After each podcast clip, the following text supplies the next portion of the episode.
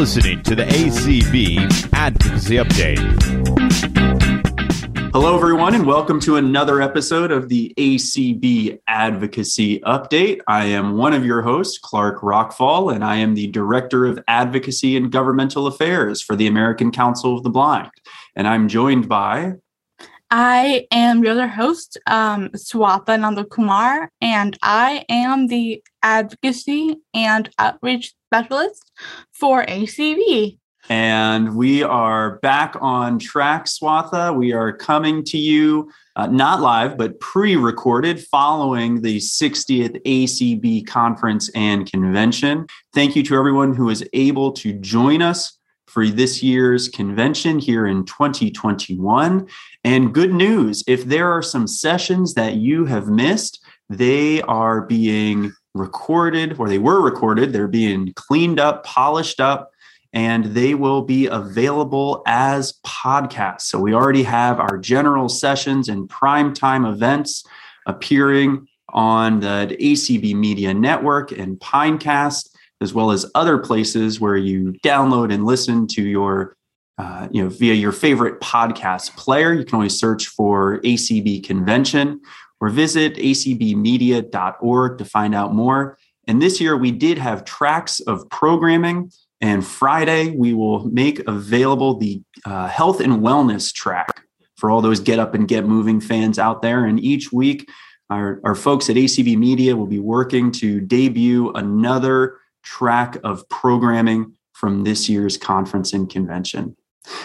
Also, thank you to ACB of Minnesota for your continued support of the ACB advocacy update. And for folks that would learn, like to learn more about ACB, you can always visit our website. Come join us, join the ACB community, the ACB family, get involved, and you can learn more at acb.org.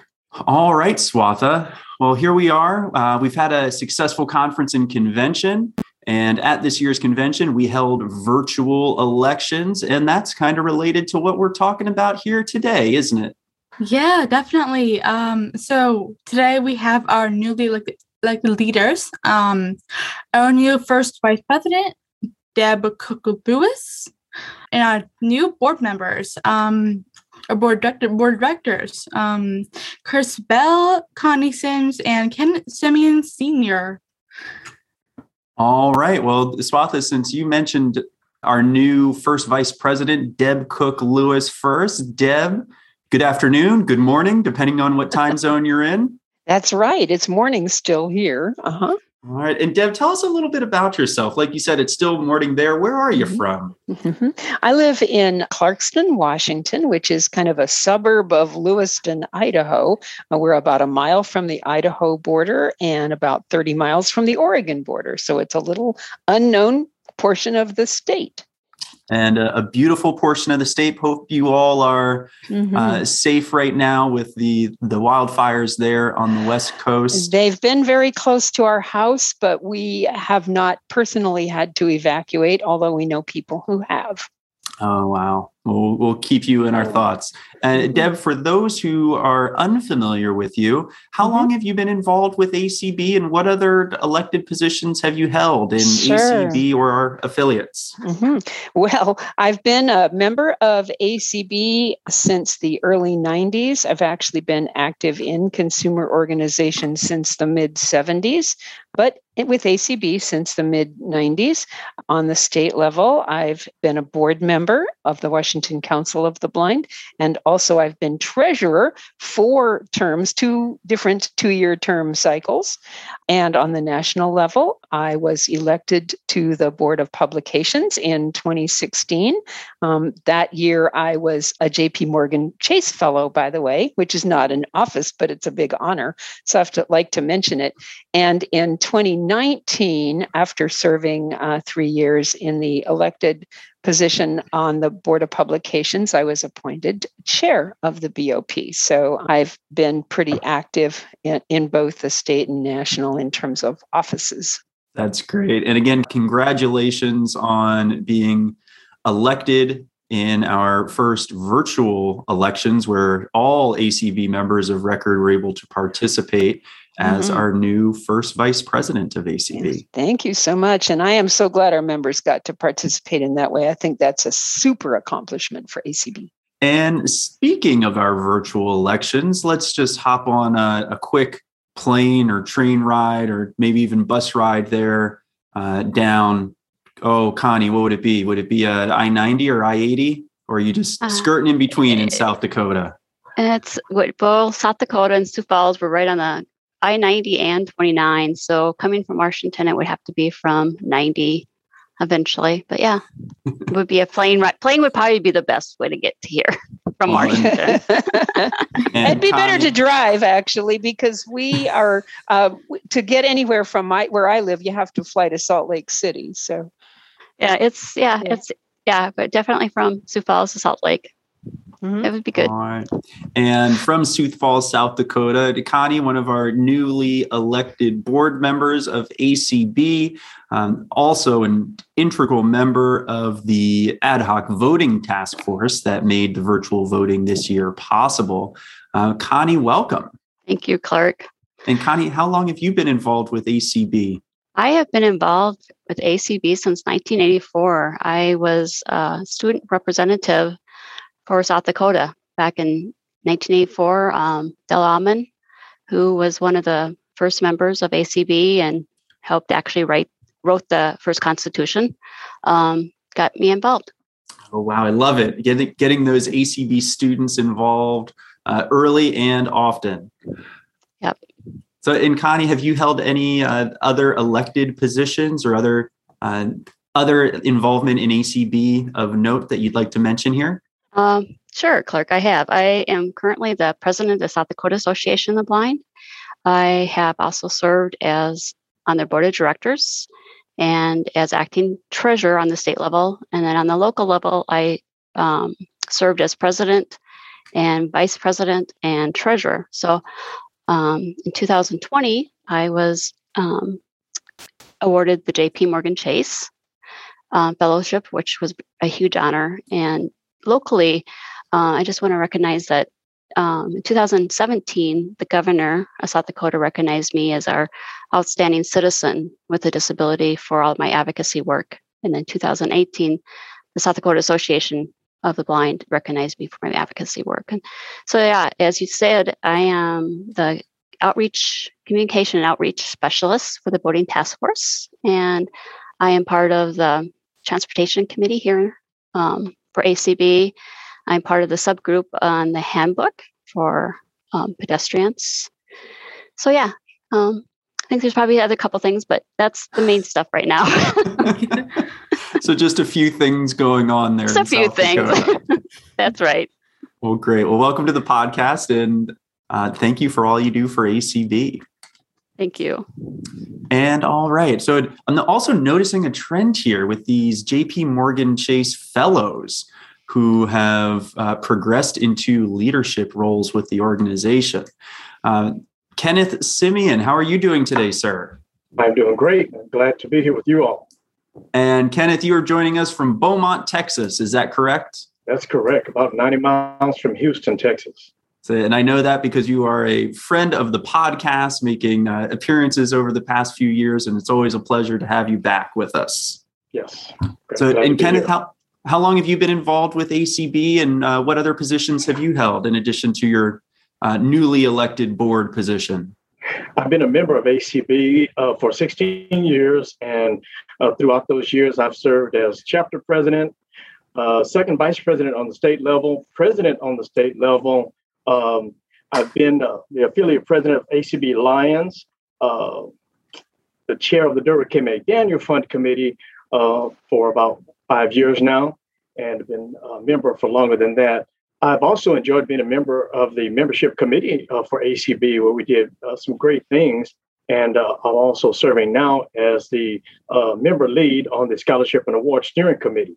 And that is great. Um, scholarship and the DKM first timers, also just such vital programs to pumping that new lifeblood into the organization and getting folks involved and introducing them to all ACB has to offer, just uh, very similar to the JP Morgan Chase Fellows. So thank you, Kevin. By the way, by the way, I was a DKM first timer uh, in 2010. Uh, oh my since, goodness! Since then, I've been able to enjoy uh, attending every convention, uh, you know, doing so many more things. And who would have thought that I would have become the chair of that very committee I joined after being a recipient?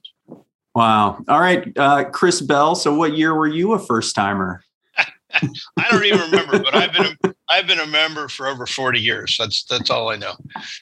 And uh, I've been uh, I've been involved in the ACB in a whole bunch of ways. I chaired the advocacy committee. I've chaired the environmental access committee. Um, I've been vice president of the Minnesota Council of the Blind. I'm president of the North Carolina Council of the Blind, and uh, I've just generally been involved in uh, in advocacy. I've done a lot of other advocacy too. I was the co-chair of this Minnesota statewide Olmsted Advisory Committee, and I was uh, co-chair of the Minnesota Council on People with Disabilities. So I've done a lot of uh, ACB stuff, but I've also done a lot of pan disability stuff. That's great, and uh, many folks know your active advocacy work in the transportation and environmental access space. The uh, the community event that was turned into a podcast earlier this year on advocating for accessible pedestrian signals, the great work that you and the North Carolina Council of the Blind have done recently on voting. Um, so, always a pleasure to have you here on the podcast. Thank you, Chris. Thank you. And uh, this next question, I'll start with the our two ladies, Deb Cook Lewis and Connie Sims. Um, what brought you to ACB? And I guess I'll start with Connie. Connie, you already answered this a little bit, talking about it sounds like you had a mentor there in South Dakota who was very involved with ACB from its inception. Was there anything else that uh, kind of spurred you on to get involved with ACB? You know, that that was the big thing, you know, but I would say all the advocacy work and the friendships. I mean, um, it's been great to be able to have the friendships make over, you know, make the friendships, um, I would say ACB is a family. I um, consider them a family, and you know, the more involved um, you get, the more friends or family you get, and it's so it's it's it's important. It's important to be able to be able to connect with other people and have the same interests and same desires and the advocacy work. I've always um, known that I can always count on ACB when I've done my local advocacy work. Um, that I can always look to ACB for their assistance or guidance. Thanks, Connie. And Deb, anything you'd like to add or anything different for you? Well, I just think that advocacy is the key to uh, the whole system of change. And I believe that we are in, you know, sort of like our convention theme was better together. Um, I believe that it's critical to be part of an organization to have the most effective advocacy. And that doesn't mean you can't personally advocate for yourself, because of course you can, and of course you should. But when when there are big ticket issues, you won't probably get there alone. So um, I I believe that it's absolutely critical and um, to to be part of an organization. And so for that reason, um, I'm here all the way because there's so much more we can do in a collaborative environment, and um, that's what I'm about. Great. So, Kenneth, I'm hearing uh, friendship, community, advocacy. Uh, is there anything else that you think of when you think about why you joined ACB or what your favorite parts are about ACB?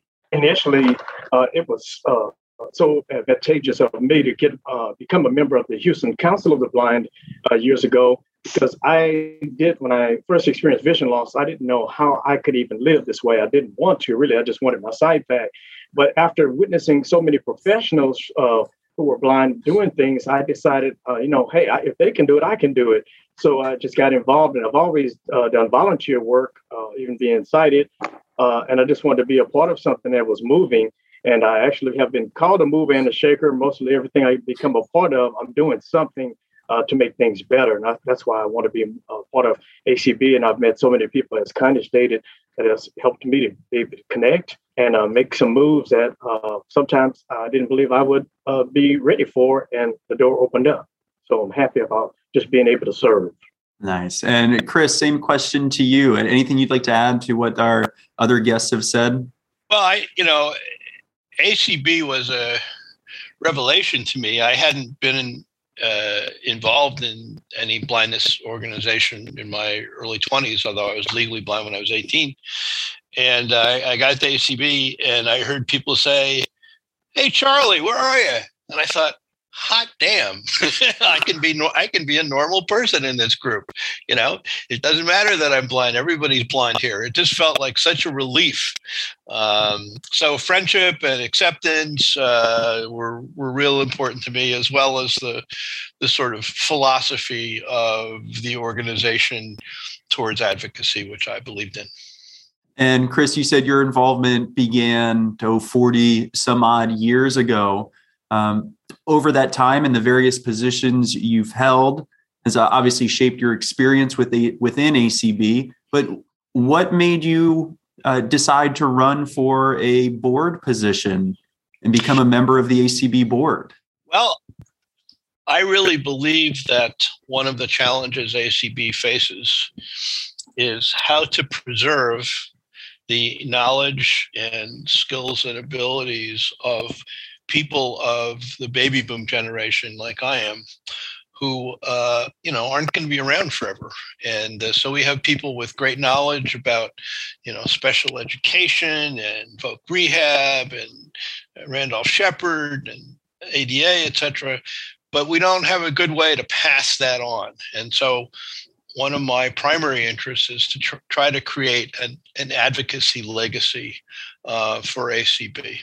That's great. And I, I'm sure that will probably come up later on as well as we talk about our advocacy work and how we can improve our advocacy work or what opportunities lie ahead as well. So thank you.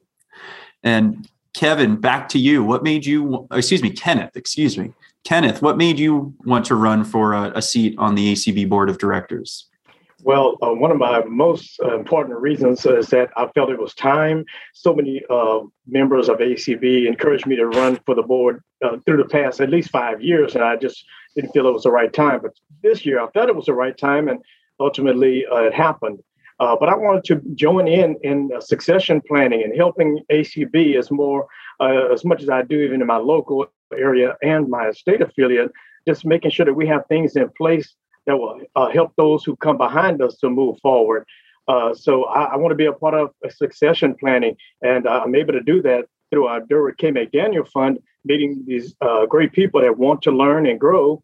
Uh, and so I connect with that, and that's uh, falling in line with my my hope and goal is to to join in with our board of directors to collaboratively come up with some ways that we can make sure that ACB ACB's future is sustained through these people who will come even after us. Totally. Yeah, I'm uh, noticing some some synergies between your reasoning and Chris's reasoning. Uh, succession planning and knowledge transfer for advocacy work, setting up a stable foundation for the organization so that it can be, uh, you know, sustainably moved ahead and into the future. All right, Connie. Uh, same question to you. What made you want to run uh, for the board, not only once this year and not only twice, but three times.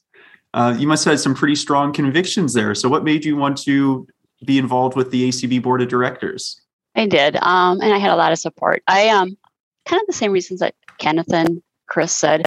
It's you know I, I believe highly in ACB and the path they're going, and I like to be part of that um, path to keep growing and keep going solid and being part of the um, ad hoc voting and being able to bring more members to voting and be able to participate. The communication um, has been very rewarding for me. I mean i just i think we want to make sure that everyone all members are included as possible.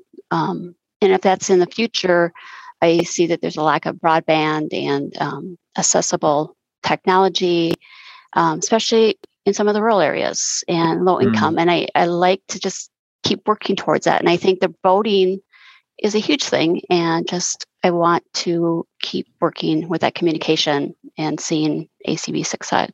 That's great. So. Um, and Deb Cook Lewis, same same question to you. Sure. So you know, I I certainly concur with all of the things that have been said, and I think as part of my sort of campaign, if you will, um, I talked about the fact that in ACB we need to learn to work smarter, not harder. We couldn't work much harder than we do, but mm-hmm. but we certainly could have some better processes in place, and in some cases, some processes in place.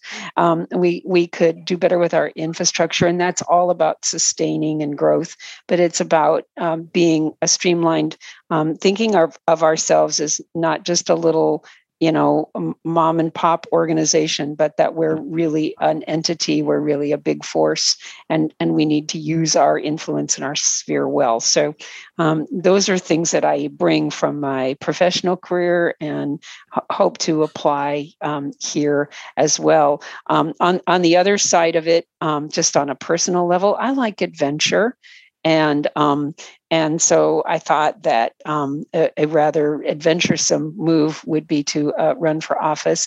And I had actually planned to um, wait and run for treasurer when that became kind of naturally available and because that's what I've done so many times is be the treasurer, and I know how.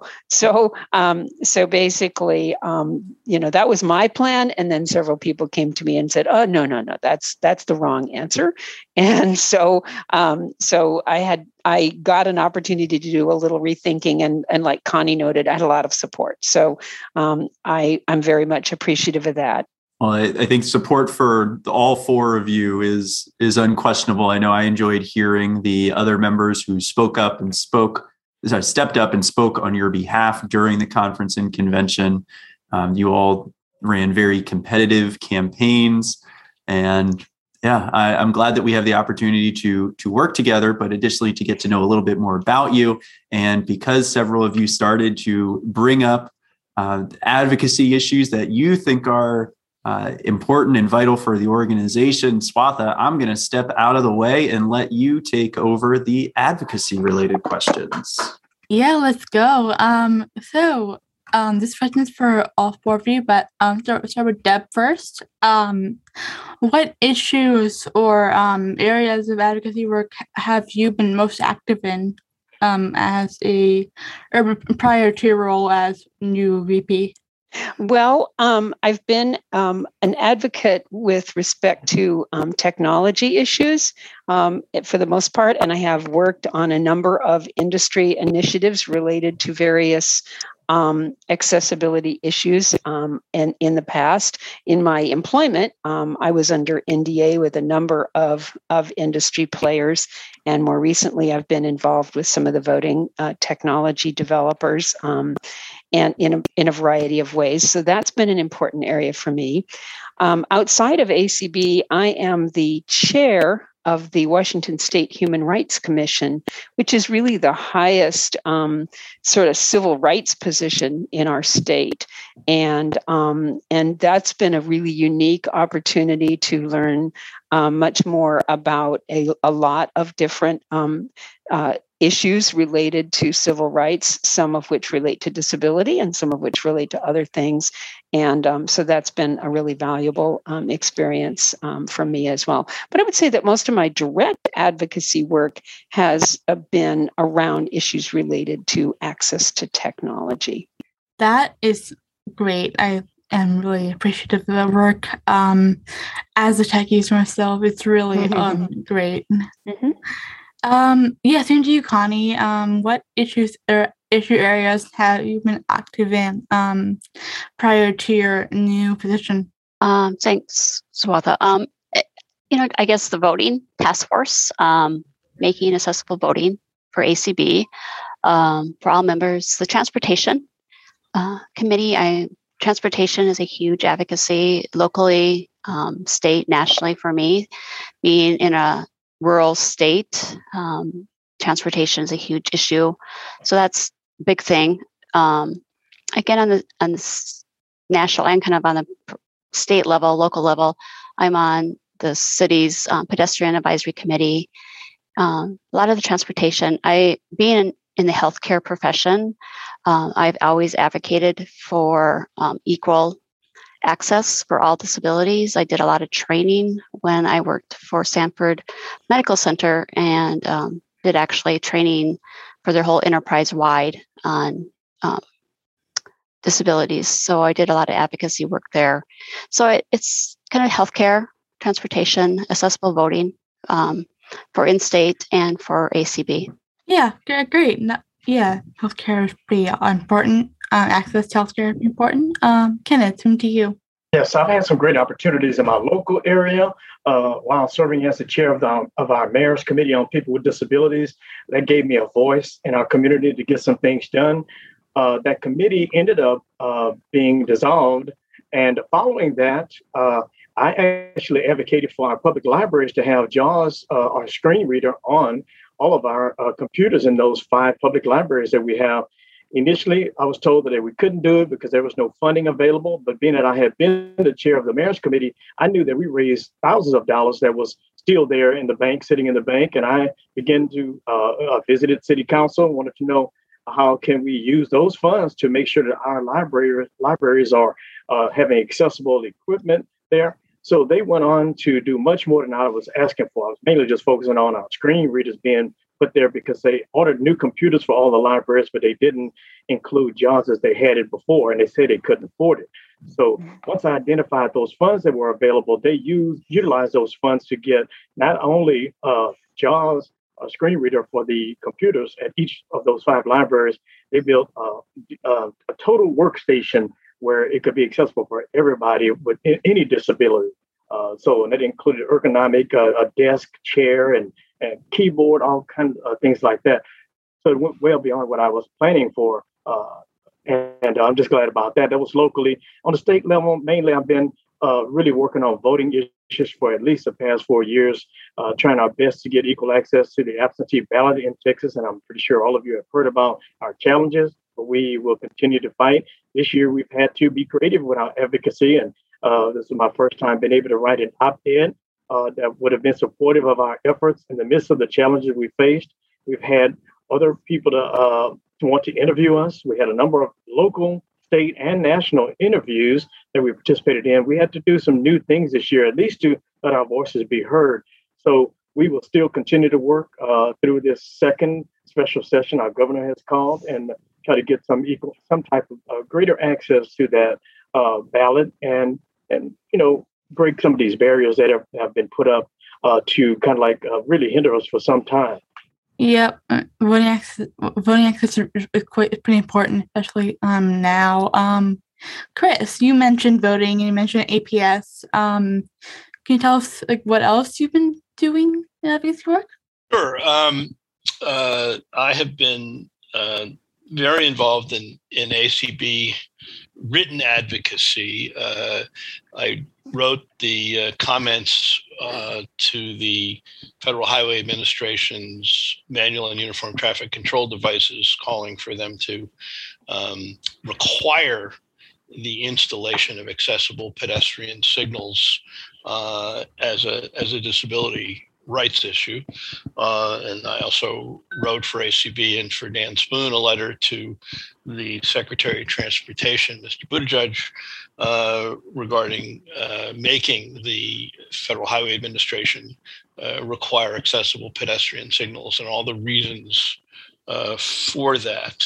And I've done uh, in the past. I represented ACB on uh, it's called, it's got a technical name. It's the A117.1 Committee on Accessible Buildings and Facilities, uh, which is done by the uh, the International Coordinating Council. Uh, and I was able to get a provision in there that requires um, that there be separation of pedestrians and cars, physical separation of pedestrians and cars in parking lots um, for new construction because that's always been a bugaboo. You walk through a parking lot and people are backing up on both sides and coming for, towards you and away from you. And I just thought it was insane that there wasn't an accessible path of travel.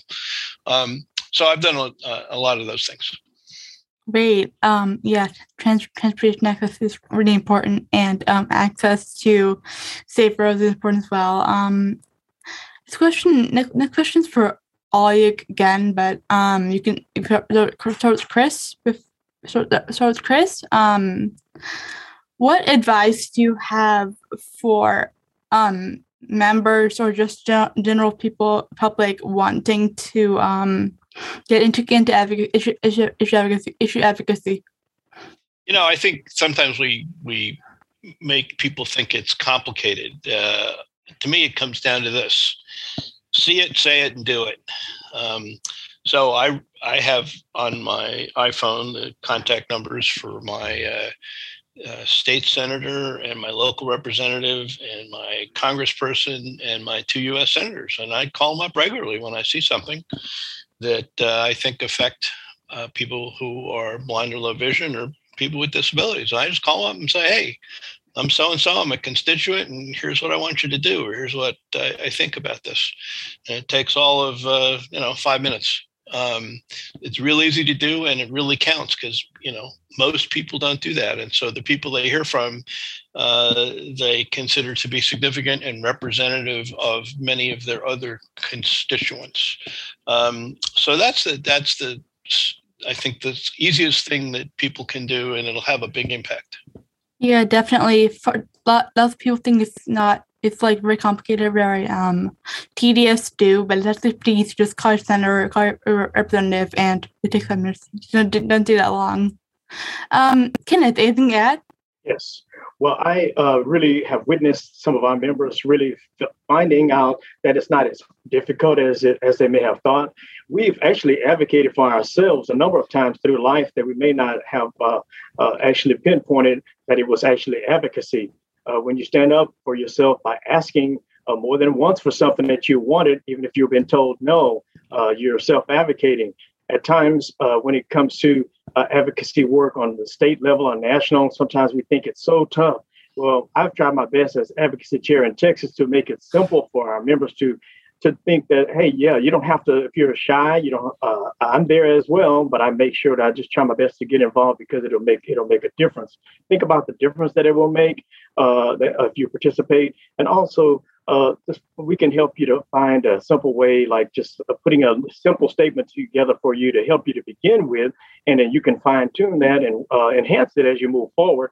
But you can send that by email, you can make a phone call, and at times those calls don't have to be long. Uh, we help you to know how to get the contact information for your senator and uh, state representatives. And uh, you, it's good for you to build. We encourage building a relationship with them and then after a while you find out it's not as hard uh, and they don't it's not something that they're they're uh, ready to uh, fight you on. It's just you you have a voice and you're able to share your thoughts and your feelings about what should be happening. And once you do it a few times you find it is easier and then you want to do it more. Yeah definitely. You find a lot that they want to hear from you too. Um D- connie anything to add?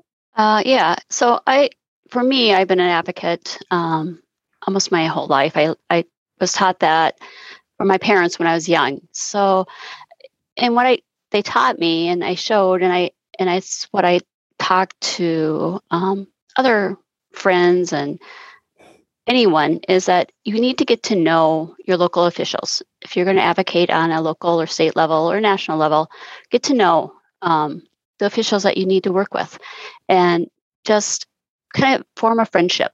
Um, not have to be a personal friendship, but just a, a casual friendship and let them know your concerns and respect them and they'll learn to respect you. Um, you know, Clark kind of gives me a bad time. I um I do. I have a personal personal connection with John Thune and his um, staffer Chance, and uh, it's nice that I can just reach out to them. And I know John. He can, say, say yeah, yeah. He's a so, uh, he's John Thune is the second in command. Um, he's a senator for South Dakota. Mm-hmm. So, and he is the head of the transportation committee. So, um, I've been able to work with him closely, and he actually does um, pick my brain about the um, autonomous vehicles and you know just even back things in South Dakota. And then Mike Rounds is another senator and is very concerned about disability rights. But John is it's nice and chance that you can just get to know them and visit with them. Um, so just reach out and make that personal connection and not go in there and say you have to have this done, but it might be what you want to have done, but show them that you want to work together on it. Yeah, never, networking is really important for lots of things. Um, Deb, anything, anything else? Yeah, you know, I, I think everything that's been stated here really covers it well. But what I usually talk to people about is tell your personal story succinctly and clearly um, making sure that you explain why this matters to you because it's it's not that useful to go into people and say i think you're violating a law over here. Well fine. Um, you know we've got way too much too much to do too little resource won't violate a law here or there. But if you really are able to explain how the circumstance actually impacts you personally and and how because of what's going on you're not able to do something or something is is amiss um, that is very very helpful. And especially as connie said really understanding and knowing your uh, target who, who your target is what they're able to do um, what they're willing to do. Uh, learning a little bit about their world is very very helpful because negotiation is often a key to this. Maybe we need a place to be at a particular place, and we all agree we could get there in time, but there might have to be some intermediate steps uh, because of issues of policy or funding or resource or attitudes or whatever you have.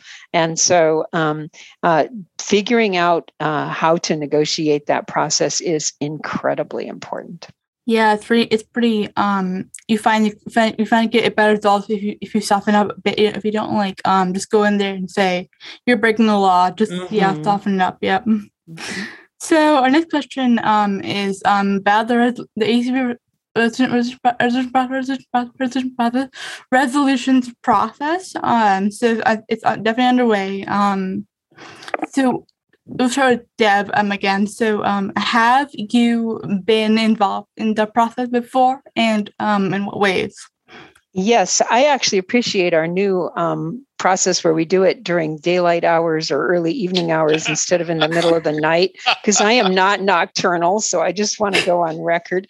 But um, I've actually always been engaged in the process. I've always uh, read resolutions. I've always sent in comments. I've always participated in the meetings that are held when I'm awake. Um, I've stayed up for a few at the conventions. Um, I've been the resolutions chair on the state level for years and years and years. So I am pretty familiar familiar with the, the overall process of resolution making and how organizations use or don't use the results of that. And uh, yeah, definitely been involved with it. Yep. Connie, have you been involved?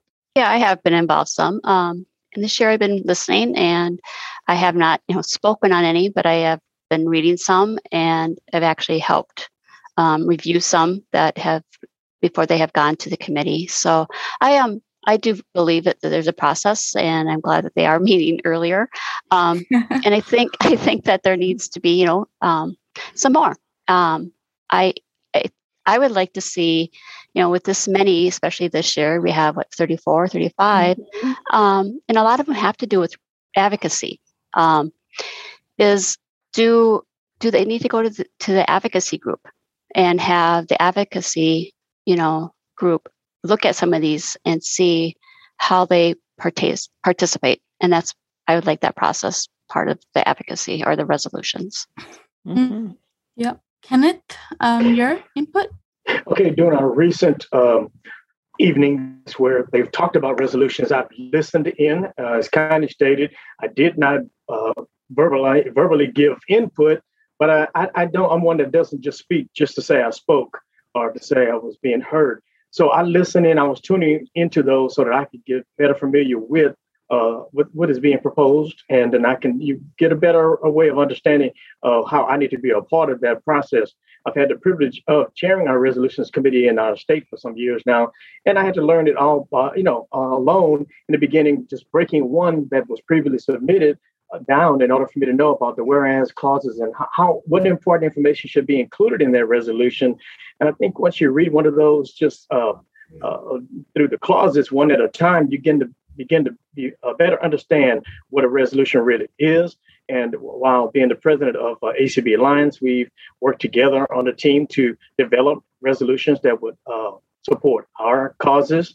And so that connected with ACB. But I'm looking forward to more uh, participation in those those matters uh, as a board member uh, but I, I, will always uh, make sure I understand what's really being proposed before I speak. Yep, that's important. Um, Chris?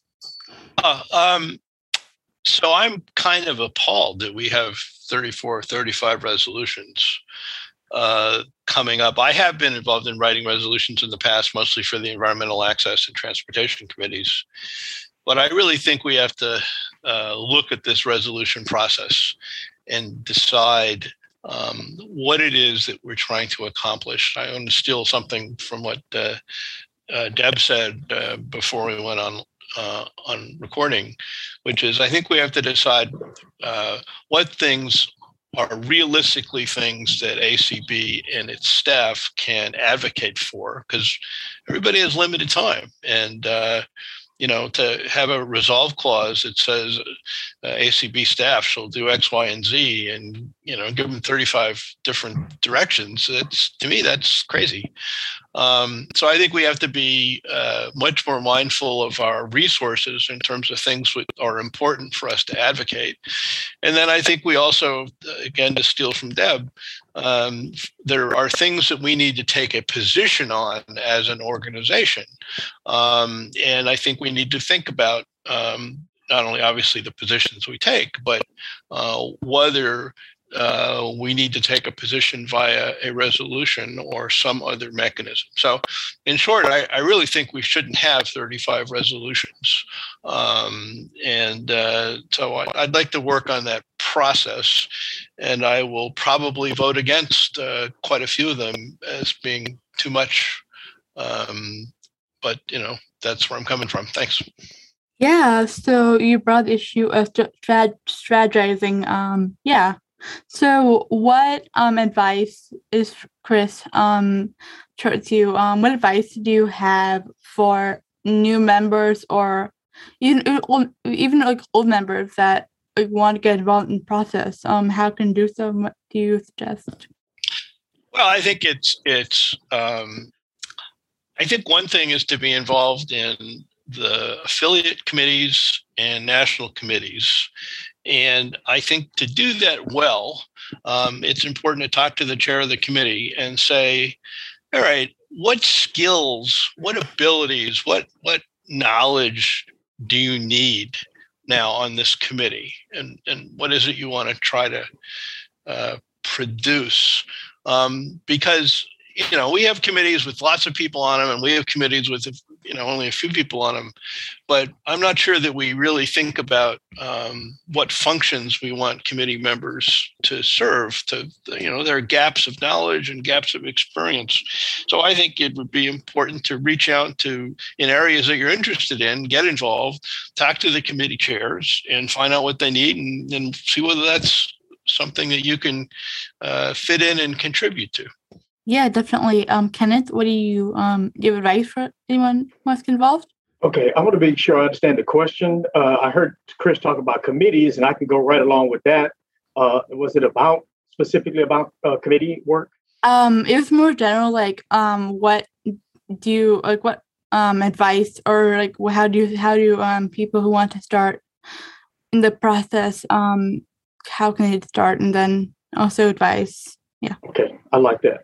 Okay, yeah, it really does connect with what Chris was saying. Uh, my thought was uh, what I've done just recently with our award recipients on the Durward K. McDaniel uh, level. Uh, I encouraged them, I sent them the link to all of our committees and asked them to consider serving and uh, contact the uh, chair to ask questions about what the, the work they do and find out how you connect with that committee uh, because I believe uh, if you connect in a way with something that you feel like you can play a part in, you will feel fulfilled and you'll do a great job. But if you're just there uh, just because somebody else wanted you to be there, you may not do a good job.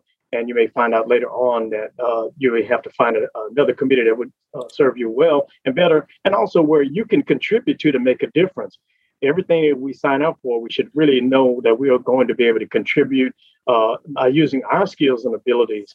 And it's not just about what somebody else may want, but what how do you fit in there? And uh, so ask questions and uh, and try to learn about what's mostly important to you uh, that would affect uh, others uh, lives of others. I would say make an impact. I, I, want to be able to make an impact in whatever way I'm able to serve, and I would encourage that.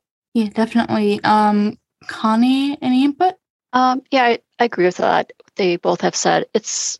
I would say you know whatever one someone is interested in. We all have our interests and skills, and as president of, of South Dakota, I just I look at um, my members and I I talk to them. I try to reach out and visit with them and see what their interests are and what their skills are, and ask what they want to be involved in. It it might take time, but that's how you get to know people, and that way they feel comfortable. Sometimes one on one, and asking questions. So they may not feel comfortable just calling up. So if you reach out to them first and say, you know, hey, you know, this is Connie. You know, what what are you interested in, and what do you like? And um, we have some opportunities here. Would you be interested? I have more better responses that way, and I think it's just communication, having people feel comfortable, and knowing that they can do things and be respected. Definitely. Um, Deb, anything to add? Yes, make a connection with with whatever committee or area of interest you have for sure. Many of our committees um, and boards have um, public, fairly public meetings most of the time, and and some don't as much. I, I certainly encourage that they do, uh, whether people can come and actually participate or whether they come in and listen only. But but I really hope to see more committees do that. But if you have one that you're interested in or that it might be connected to something that you're interested in, start coming to their meetings because I don't know. I'm always a little puzzled when somebody comes to committees that I work on and calls me and says, I'd like to be on that.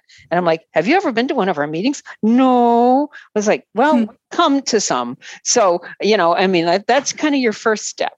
And so, absolutely, um, you know, if you're not sure who it is or where it is, um, then you know ask. And you can ask in the office or you can ask you know someone any of us that you know or whatever. I mean we can help you find them but i really think you need to be you need to show yourself available and um, and start and contribute in that way. And um, i i feel strongly that um, that there are opportunities um, when you do that and yeah, Deb's definitely. speaking of opportunities, sorry, Swatha, I'm just gonna no jump in here quickly because we're we're almost towards the end. So I just want to mm-hmm. uh, kind of put a bow on our conversation here. But Deb, because you mentioned opportunities, I'd like to mm-hmm. pull our next questions into just a, a single question with a two part answer for each of the panelists. Deb, are there opportunities ahead that you are excited to work on uh, or advocate on behalf of ACB for both internally and uh, externally or more broadly? So, is there one priority that you're excited to work on within ACB and another advocacy opportunity you're excited to work on um, on behalf of ACB more broadly? Well, internally, I'm very, very committed to um, ACB's process around um, building its infrastructure, building building the resources and technologies we need. Um, that's going to be translating into our unique convention that we're about to embark on this next year, and I'm really excited about that. Externally, um, I am actually pretty committed to all of the things that we've been working on as our legislative imperatives over the past uh, couple couple of years. So things related to healthcare, things related to transportation, uh, the things that our members um, identify as significant, important are definitely important to me. Great, thanks, Deb. And, and Connie, how about you? Um, thanks, Clark. I I go with Deb on policy, and I also feel like procedures.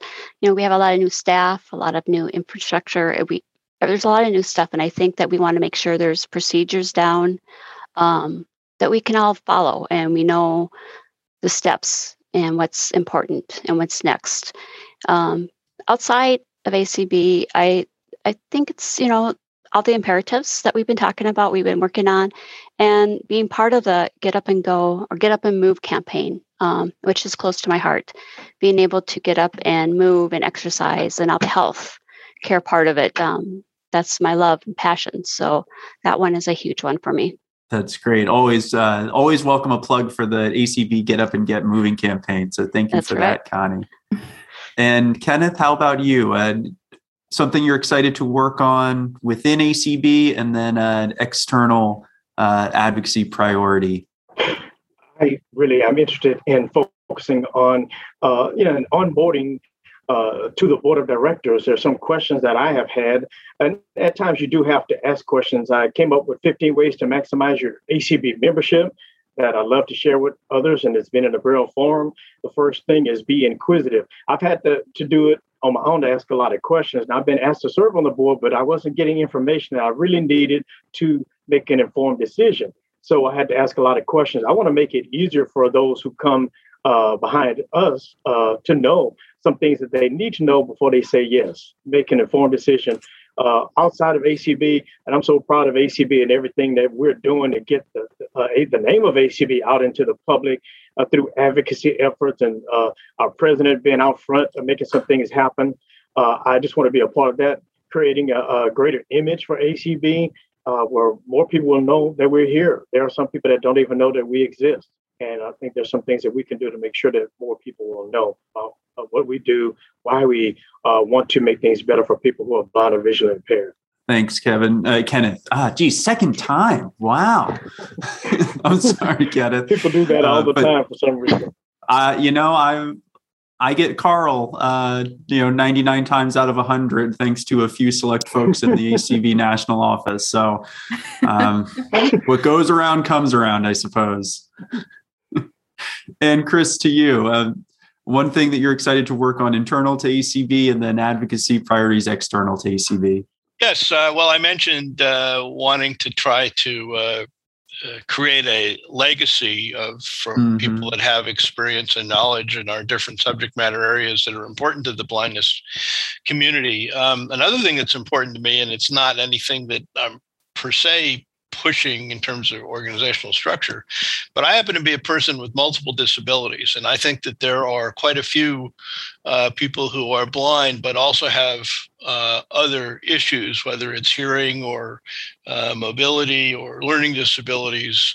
And I try to be vocal that about my other disabilities, and I hope that people feel free that yeah, we are blind and low vision people, and we're in an organization of blind and low vision people, but um, we have other issues too, and we shouldn't ignore mm-hmm. them and mm-hmm. shouldn't feel that we can't talk about them because they're not uh, blind or low vision. Um, in terms of, of outside uh, ACB, um, I would like to see ACB become even more involved in litigation uh, on disability rights issues, obviously including voting, but also accessible pedestrian signals. ACB has been very successful in, in pursuing litigation at the affiliate level in, in New York City and Chicago. And I think that that's something we can pursue in other large metropolitan areas uh, along the same legal theories of, uh, you know, systemic lack of access to accessible pedestrian signals. So that's something that I'd like to work on. All right. Well, giddy up. more uh, more advocacy, more litigation. And uh, Chris, I couldn't uh, agree with you more. You know, we talk about the ACB community events, uh, creating a safe, welcoming, and respectful uh, community for all of ACB. And yes, vi- vision loss, um, blindness, that's the the tie that binds us all together. But it is not the only thing that defines us as people right? So, how can we ensure that all people living with vision loss are welcomed, feel safe, and respected uh, within the ACB community and the ACB family? So, well, everyone, thank you so much for this conversation here. Swatha, any other questions uh, you want to th- throw at our guests here before we sign off? Just a general question. Um, what, like, just for fun, um, what are your favorite parts of ACB? Is that again, Swatha? So, what are your favorite favorite, part, favorite part, favorite parts about ACB and being a member? Well, this is Chris. I, I, would say my favorite part right now is the community calls. I think they're just awesome, and I think Cindy Hollis has done an, an incredible job. Um, and uh, so that that's that's my high point. how about you? How about Kenneth? Okay, you know I missed the question. Could you say it steady one more time? Yeah. So, what are your favorite, favorite, parts of favorite parts about being a member of ACB? Okay, I, I love the connections that we're able to make uh, with one another and those who we work with, uh, and especially even our corporate sponsors. Uh, I love being able to to witness uh, being a part of something that's moving. We have built momentum in these past few years Uh, and really, uh, I just want to be a part of something that's moving forward. And ACB is that vehicle right now for me. Connie? You know, I would say the friendships, the community, um, just that we can keep moving forward. You know, it's it's grown over the years, and I see ACB is continuing to grow.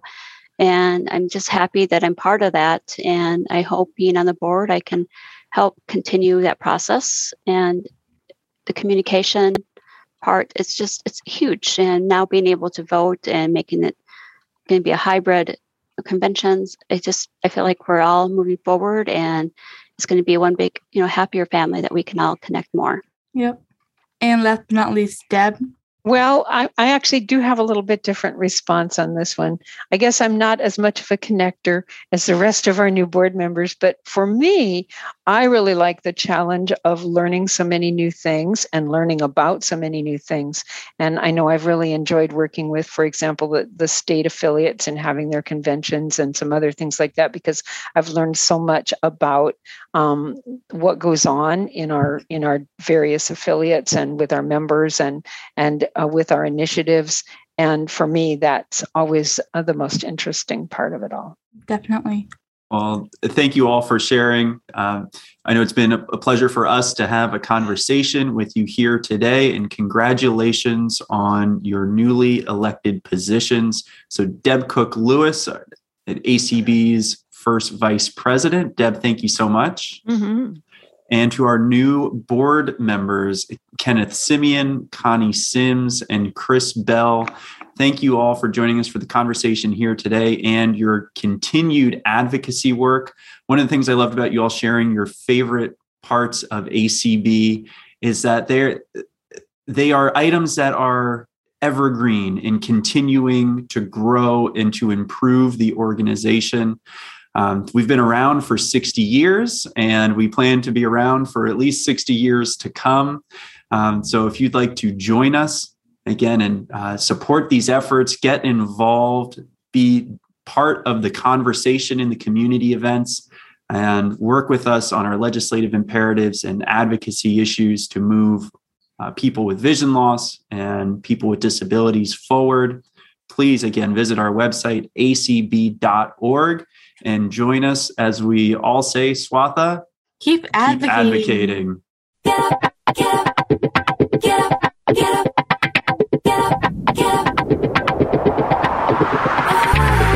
Thanks for listening to the ACB Advocacy Update. You can reach us by emailing advocacy at acb.org. The ACB Advocacy Update is a production of the American Council of the Blind in Alexandria, Virginia.